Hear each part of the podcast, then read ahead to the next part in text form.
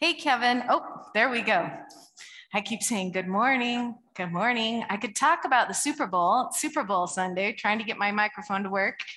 Are there any Bengals or Rams? we got Rams people in the house. That's exciting because that's not my team, so I don't care that much. I'm sorry. no, I'm, you know, I'm a Seahawks and Aaron's a Raiders. I know. How can that be? It's still boggles my mind. Anyways, that's not what we're here to talk about today. today we're talking about, but before I start, I just had a, a tangent. In the prayer room this morning, uh, Kay was praying specifically about the idea that there are things happening in the spiritual realm that we can't see, things going on that we don't see. And um, God is at work and there are angels. And I just thought, how interesting that in worship that comes through, that it was something we prayed for, that our eyes would be open to it. And then today in worship, the Holy Spirit just kind of reiterates that. So, Holy Spirit, God, there's so much we don't understand happening around us. But we say yes and amen to what you are doing. And we agree, Lord, we want, we just say, Thank you for being at work in ways that even we don't understand or comprehend.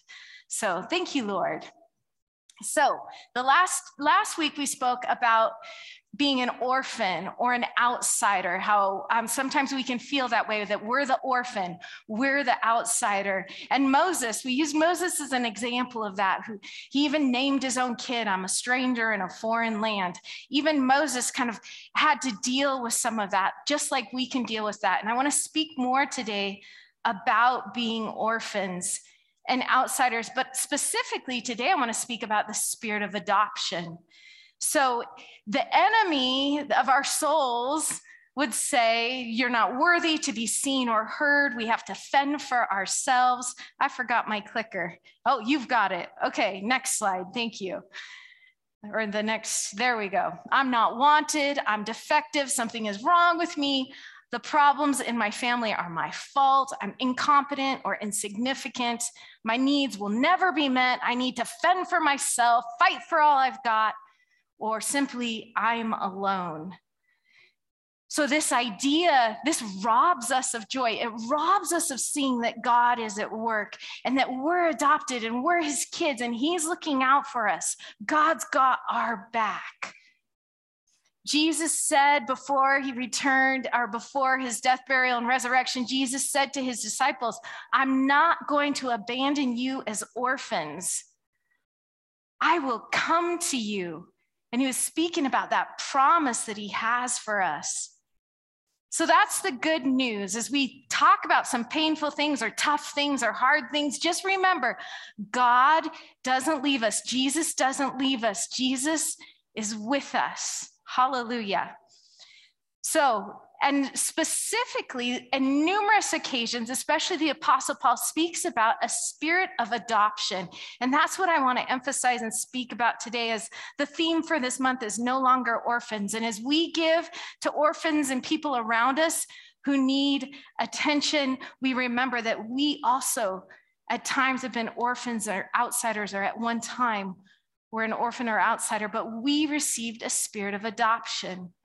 I would like you all to read Ephesians 1 3 through 7 with me out loud because when you when you start talking about adoption and what god does in that process it creates praise and so let's open our mouths and read together all praise to God, the Father of our Lord Jesus Christ, who has blessed us with every spiritual blessing in the heavenly realms because we are united with Christ. Even before he made the world, God loved us and chosen Christ, us holy and without fault in his eyes. Sorry, I read it wrong. God decided in advance to adopt us into his own family by bringing us to himself through Jesus Christ. This is what he wanted to do, and it gave him great pleasure. So we praise God for the glorious grace he has poured out on us who belong to his dear son. He is so rich in kindness and grace that he purchased our freedom with the blood of his son and forgave our sins. Hallelujah. So God made this advance decision to adopt us into his family, into his own family, as says. I was reading some statistics about people, uh, statistics about what keeps people from adopting. And just so you don't think my math is wrong, the respondents could respond to more than one, one answer, okay? So that's why the percentages don't add up. 28% of the respondents never thought about it. 25% said it's too expensive. 23, no desire. Another 23 prefer to have biological children. 14% say the spouse doesn't want to. 11% don't know where to begin. So never thought about it, too expensive, no desire, prefer something else, don't know where to start. Guess what? God's thoughts about adoption are not in this survey. Hallelujah. And God knew from the beginning in advance that He wanted to adopt you. Nothing is too expensive for God. God desires you, wants you, God prefers you, and God knows where to start with us. Hallelujah. God knows where to start with that stuff inside of us that really needs God's attention. The letter to Ephesians says that before the world, he loved us, chose us, forgave us, and decided to adopt us and purchase our freedom. Psalm 149 says the Lord delights in his people, he delights in us. Psalm 139 says, God's thoughts about you cannot be numbered. We can't even count them. They outnumber the grains of sand. Isn't that amazing when you get to go to the beach and you just get to sink your toes into the sand or watch it run with the wind blowing it through your fingers? I mean, those are God's thoughts towards you. Sometimes, and this always makes me sad, I'm like, Lord, help me know where to start with this with my own kids because um, sometimes they apologize when when something's hard and and they're concerned about my responsibility for them. I think about maybe we stay up really late for them. Um, maybe one of the cars broke down or someone lost really valuable keys. Those things have never happened at our house right? Maybe they're sick and throwing up you know and we're all tired because we've all been doing it for days. Maybe it's the cost of something that we've purchased for them. Maybe it's helping them through a conflict with a friend. And, and, every, and our kids will say, I'm so sorry you have to deal with this. And we're just like, how could you say that? How could you say that, honey? I appreciate your consideration of me, but we were born for this. we're born to do this together dig keys out of dumpsters, retainers out of garbage cans. I don't know, whatever it is. This is what we do together. This is my greatest privilege. This is what I want to do with you. Now, some of us, many of us, don't grow up with families like that, right? Many of us grow up in families where we don't feel wanted or we don't feel like our parents they consider us an afterthought or a nuisance or worse, even worse, which I've, I have friends who've had this happen to them. Their parents treat them like the enemy. It's just, it's heartbreaking. But God isn't that kind of parent. God decided from the beginning, I'm calling you my daughter. I'm calling you my son. You're mine. I plan. I know what to do. I know how to start. I know how to begin to care for you. I want to talk about four things that happen when we're adopted into God's family. The first thing that happens is you get a new birth certificate. I love it which legally, before all the powers that be, in heaven and on earth declares that you have a new name and a new identity. Interestingly, in the natural, when you're adopted, your nature doesn't change. Nothing about who you are changes externally, but your status changes, right? It's a change of status. Holding Out Help is an organization that I love. They help um, people who want to transition out of polygamy cultures into more mainstream society. They help them with, with all sorts of needs food, housing, education, healthcare, all sorts of things. It's an amazing organization. You should support them, Holding Out Help. Anyways, uh, something very, very common for them with people coming from a fundamentalist polygamous culture is they don't have birth certificates. They don't have driver's licenses. They, some of them, um, not even exactly sure what name because their names have changed. So recently they had some, a group of sisters come and say, will you help us get be get documentation? So imagine you're an adult and you have to find all of these things for the first time in your life and the lawyers and the legal team help them. Because without them you can't vote you can't secure and hold a job you can't participate in the larger culture. And they get this birth certificate and they get this legal identity and all these women they said we want new names and they put new names on their birth certificate. This happens in the Bible when people encounter Jesus, encounter God. Abraham and became Abraham. Sarai became Sarah. I don't know. That's probably not how they said it there, but they got the Jehovah in them. Simon became Peter. Saul became Paul. Who do we become when we're adopted into the kingdom? Isaiah 43 1 says, Thus says the Lord who created you, O Jacob, and he who formed you, O Israel, fear not, I have redeemed you. I have called you by your name. You are mine. Those sisters who went to holding out help, there was redemption for, for some of the stuff that they'd been missing in their past. They were redeemed. When you receive a spirit of adoption, you belong to God. You're no longer alone, abandoned, rejected. You're no longer your own, even. God says, I've called you by name, you are mine.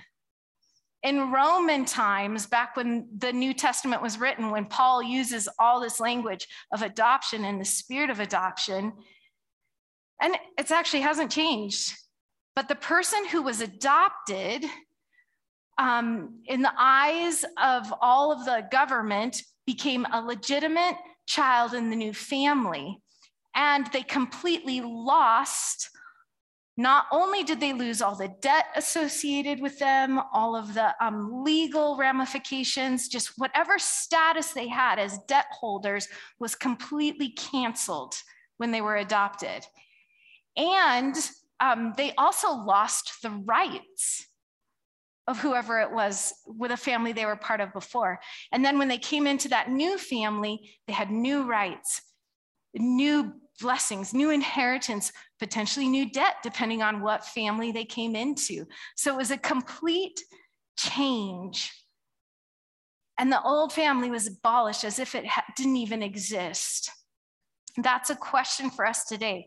What debts, obligations, rights, customs, thinking. I mean, it doesn't always happen this way, right? In adoption today, we don't always have to lose everything, but there are some things we need to lose. What is it that we need to lose from our old identity, our old family, our old way of being? The chap- chapter three of the Gospel of John, Jesus is talking to Nicodemus, and, and Nicodemus is like, What do I have to do to be part of the kingdom? And Jesus says, You must be born again. You gotta be born again. We gotta be born of the Spirit. That's part of the spirit of adoption. 2 Corinthians 5:17 says, Therefore, if anyone is in Christ, he is a new creation. Old things have passed away. Behold, all things have become new. I like to watch parenting resource on YouTube called Empowered to Connect. It's for people who are adopting and fostering. And I think it just has, in general, really good parenting advice. So when I'm having trouble, I'll often go to, Empowered to Connect, like, what do I do about this? What do I do about that? What might these folks say so I can learn something new with how, try something new with parenting my kids.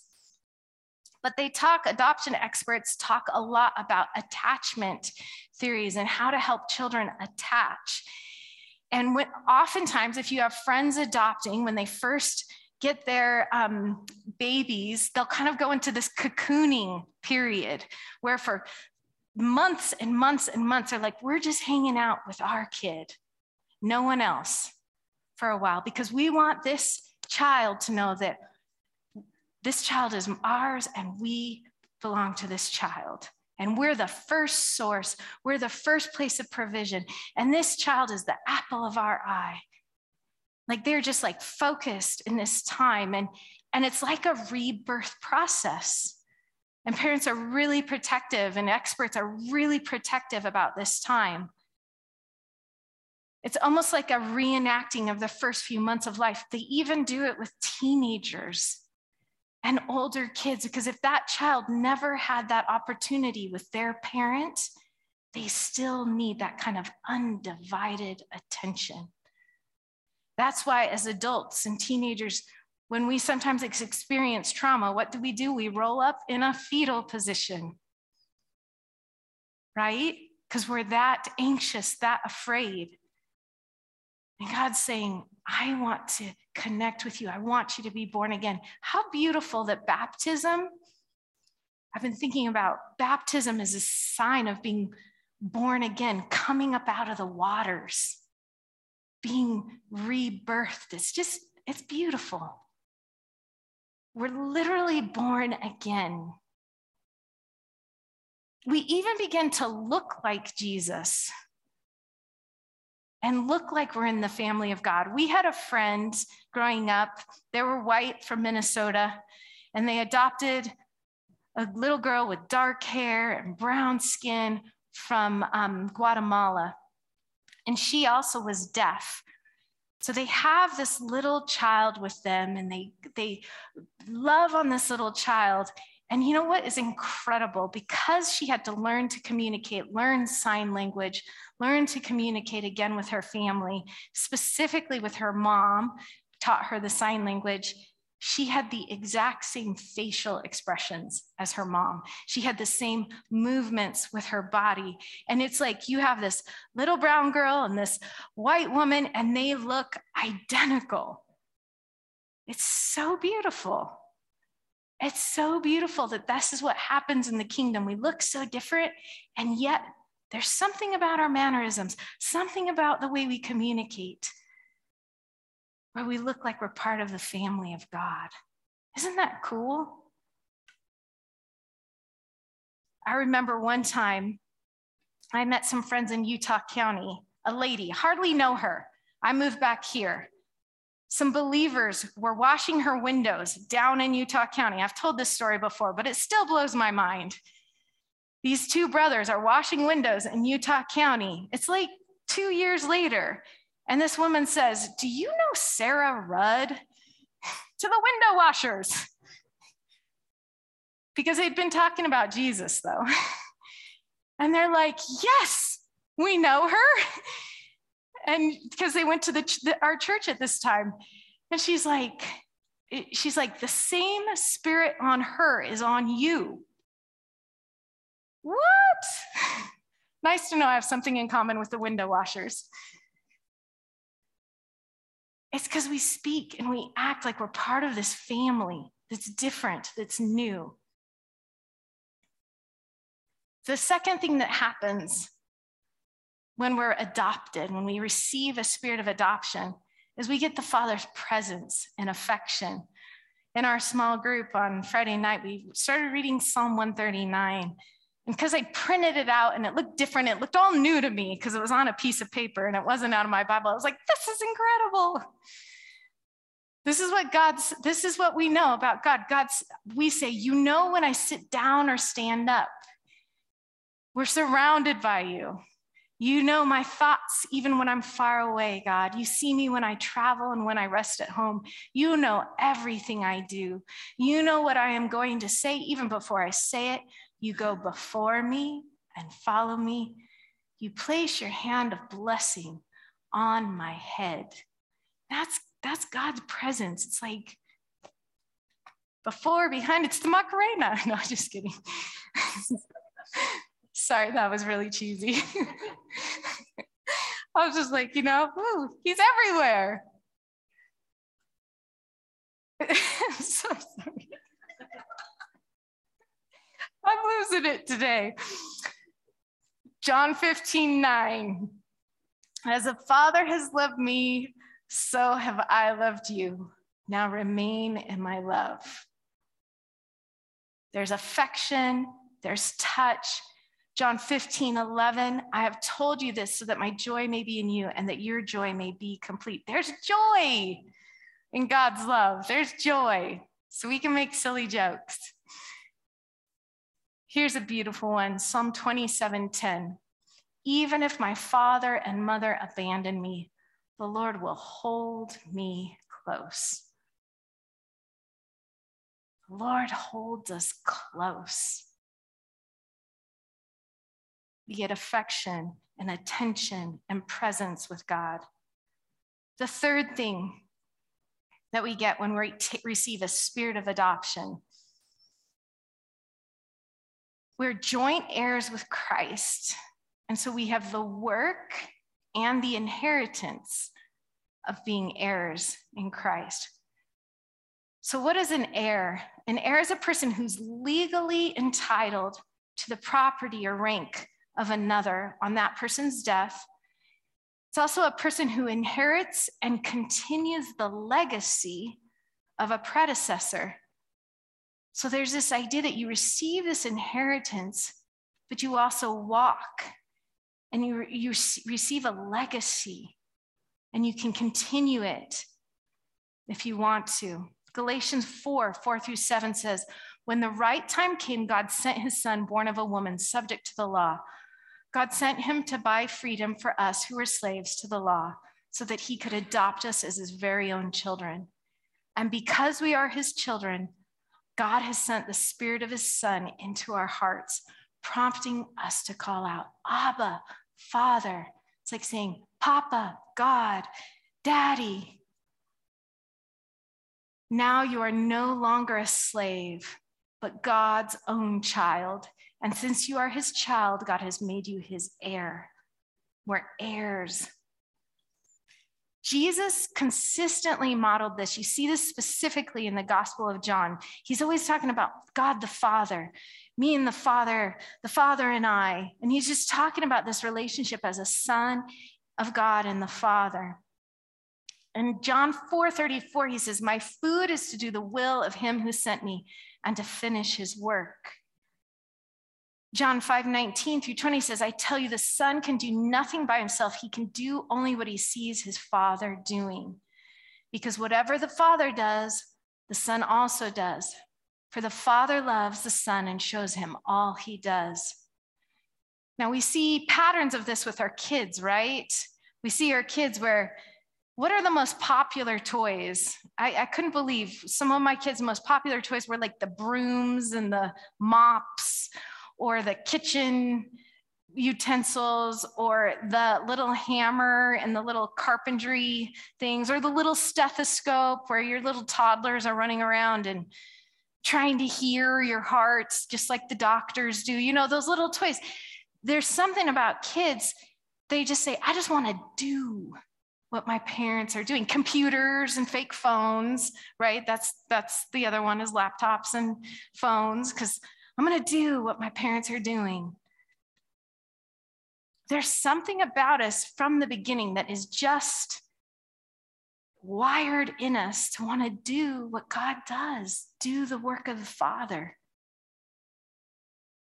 And the enemy comes in and says, Oh, you're on your own. You got to do it differently. You got to do this. You got to do that. And, and no, it's like, I want to do what God is doing. In Genesis, we start out with partnering with God, right? In the garden, tending the garden, naming the animals. When Jesus came and starts his ministry, does he do, he's first he's in a family and then he's with his disciples. Let's do this together. He doesn't want to do this stuff alone. Early church leader Augustine of Hippo wrote this Without God, we cannot. Without us, God will not. So it's not just that we want to do it with God, God chose in advance to adopt us because God wants to do stuff with us and be with us. We have a legacy. And then we have an inheritance to enjoy. 1 Peter 1 3 through 4. All praise to God, the Father of our Lord Jesus Christ. It is by, there's that praise thing again. It's exciting, it makes you want to praise. It is by his great mercy that we have been born again because God raised Jesus Christ from the dead. Now we live with great expectation and we have a priceless inheritance, an inheritance that is kept in heaven for you, pure and undefiled, beyond the reach of change and decay. Hallelujah. This is a heavenly inheritance. When we talk about battles, when we talk about inheritance, we're talking about in the spiritual realm, in that realm that we cannot see. And it comes to earth, but it's like a whole new world is opened up to us. It's so amazing. The fourth thing that happens when we become part of a family is we become secure members in a family. We don't just call out to, to God, Dad, Abba, Father, but we have brothers and sisters in the family right? There was a newer family that came to our church. They had little toddlers. Um, they're not here today, but these cute kids hadn't, hadn't gone to church before. And so they left church and went to a family gathering afterwards. And they somebody was like asking them something like this, like, where were you? And the kids were like, we were with our church cousins. we're at church with our church cousins. It's like, they didn't know how to describe what was happening here. So they called us church cousins. And I love it. Whenever I see them, I'm like, hey, church cousins, so good to see you. Psalm 68 6. God sets the lonely in families, their cousins and crazy aunts and grumpy uncles. 1 Corinthians 12, 18. Now God has set the members, each one of them, in the body just as he pleased. There's this idea that God puts us together with all our quirks, with all our funny DNA, with all our different colors, personalities. He fits us together and places us exactly how he sees fit. Isn't that amazing? it's, it's really incredible. God knows what you need. God knows that I need you.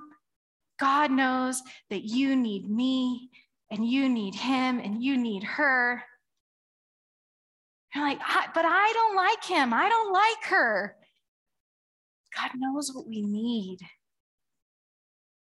Now, there are boundaries and learning to work together, right? You have to be careful. I'm not saying that you just put up with anything just like we don't in our normal families, right? but God places us together. I love Kelly Joe.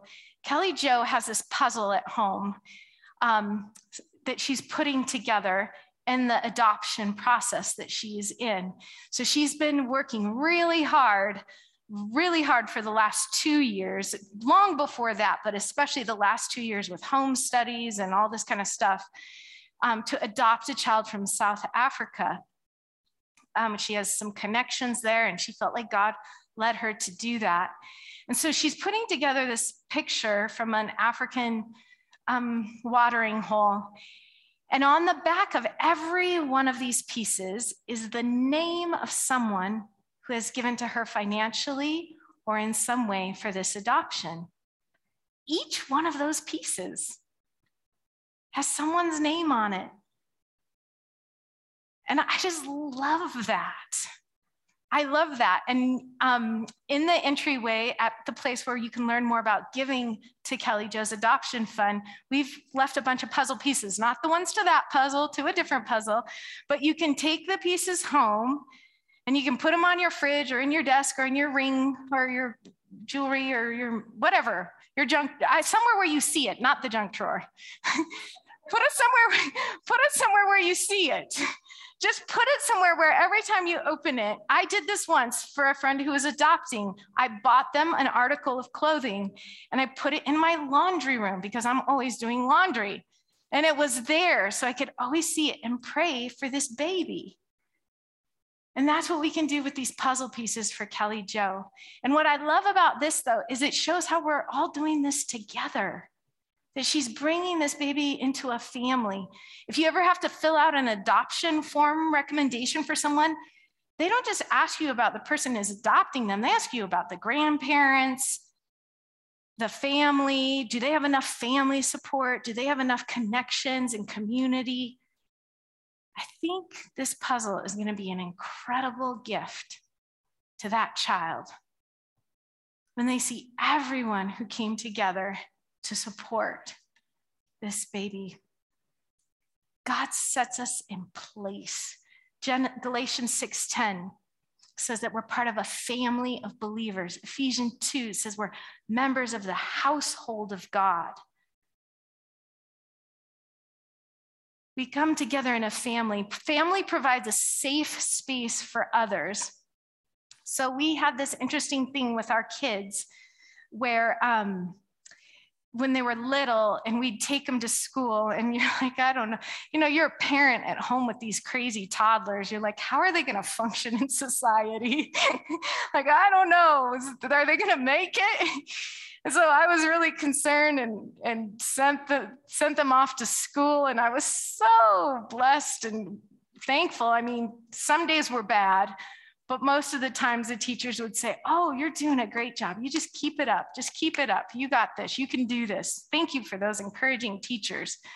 But I tell you, every single time I picked up those kids from school and they got in the back seat, they had meltdowns, just royal meltdowns. And I thought, surely they can't be doing okay at school if we were having these kind of meltdowns the minute I picked them up and I learned something interesting from some parenting tip that my little toddler or preschooler was doing everything he or she could do all day long to hold themselves together and have self control and cooperate and be polite.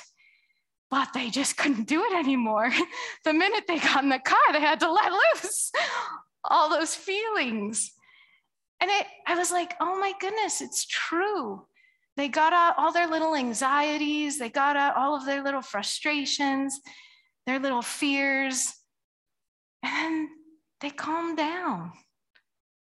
They calmed down. And you know why they could do that with me is because I was a safe place. We have to be that way. We have to have patience with one another when we unleash our emotions and, and hopefully we're maturing you know that was preschool. They don't do this anymore thank god you know to that extent. Now it looks a little different. But hopefully we provide a safe place that if one of us has a bad day we have grace for one another. We're safe. We're like it's gonna be okay. I love you. We can make it. We can do this there's comfort and ease in the family. Nothing made me happier than one day I walked into my living room and, and my son's friend was just sleeping in the middle of the floor. I just thought, oh, he's out. And he stayed there like for an hour or two. And I was just like, that makes me so happy that my kid's friend is happy and at ease in our home on the floor. just made me happy.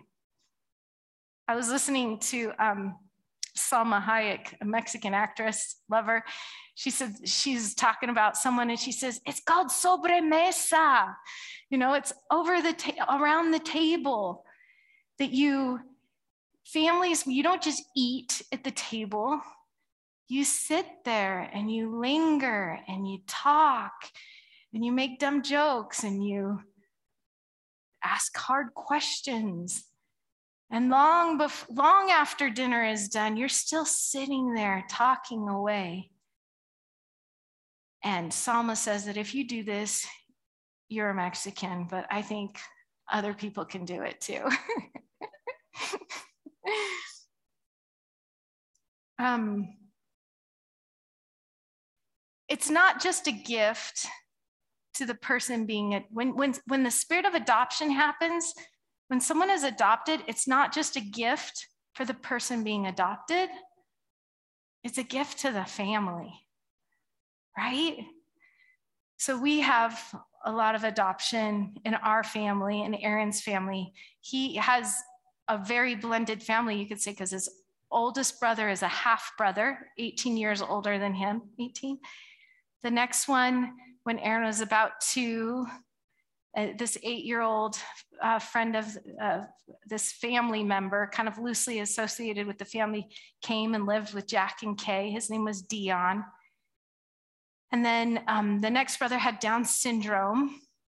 And then Aaron was born. So it was quite a, a blended family or a different makeup of family members, of boys, but they still had all the same sibling challenges and conflicts and rivalries and games in the woods and adventures, skiing and camping and road trips and just all of those things they did together.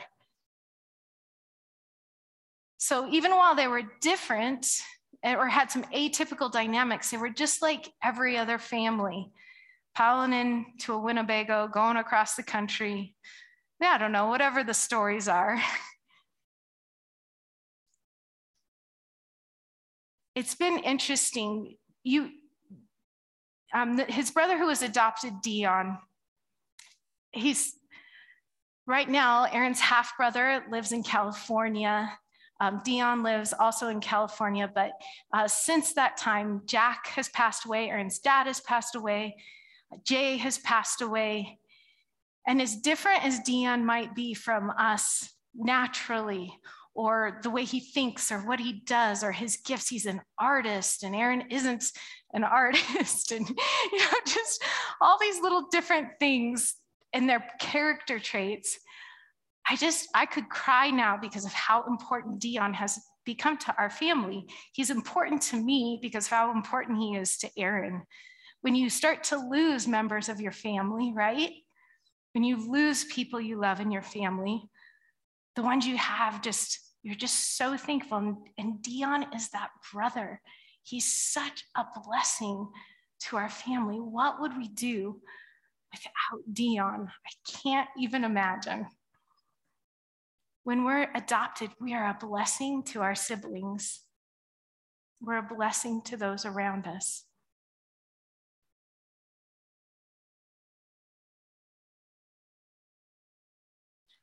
All these years later,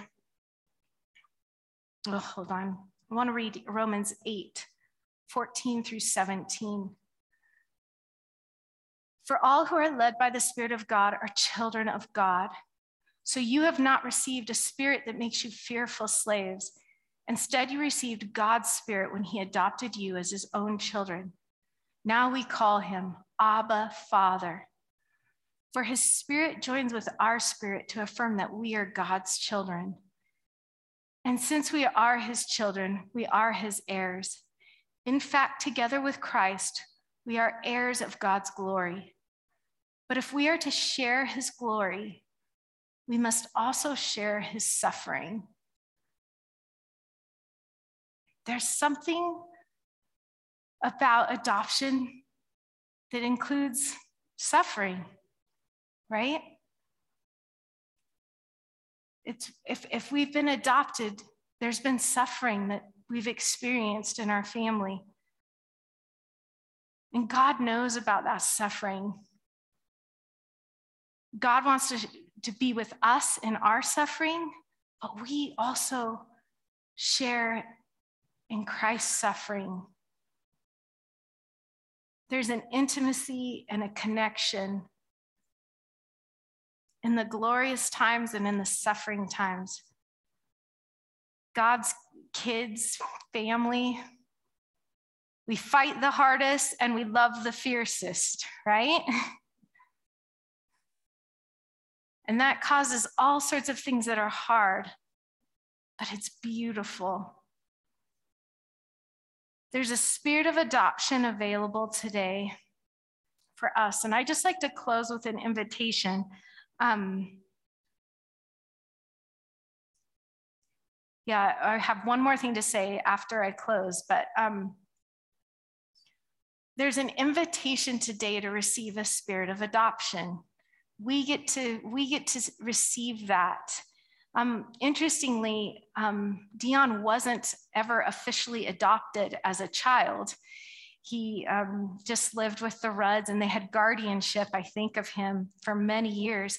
But even up until he was in his 40s, we were struggling to get him, help him find his passport and all of these things, and get his legal documents and all of this stuff in order um, he was adopted, but we get to decide to be adopted. We get to decide do we want to receive a spirit of adoption? Do I want to be born again into God's family? Do I want to receive this new identity? So, if that's you today, I just would encourage you to, um, we're going to have a prayer team over here at the end of um, service, and there are people online. Um, if you reach out to us, we'd love to get together and talk with you. But I'm going to just close with a prayer where we can pray that to receive a spirit of adoption. And um, so let's do that. So, Lord, I just thank you that long before creation, that in advance, it was your desire, it was your pleasure, it was your joy.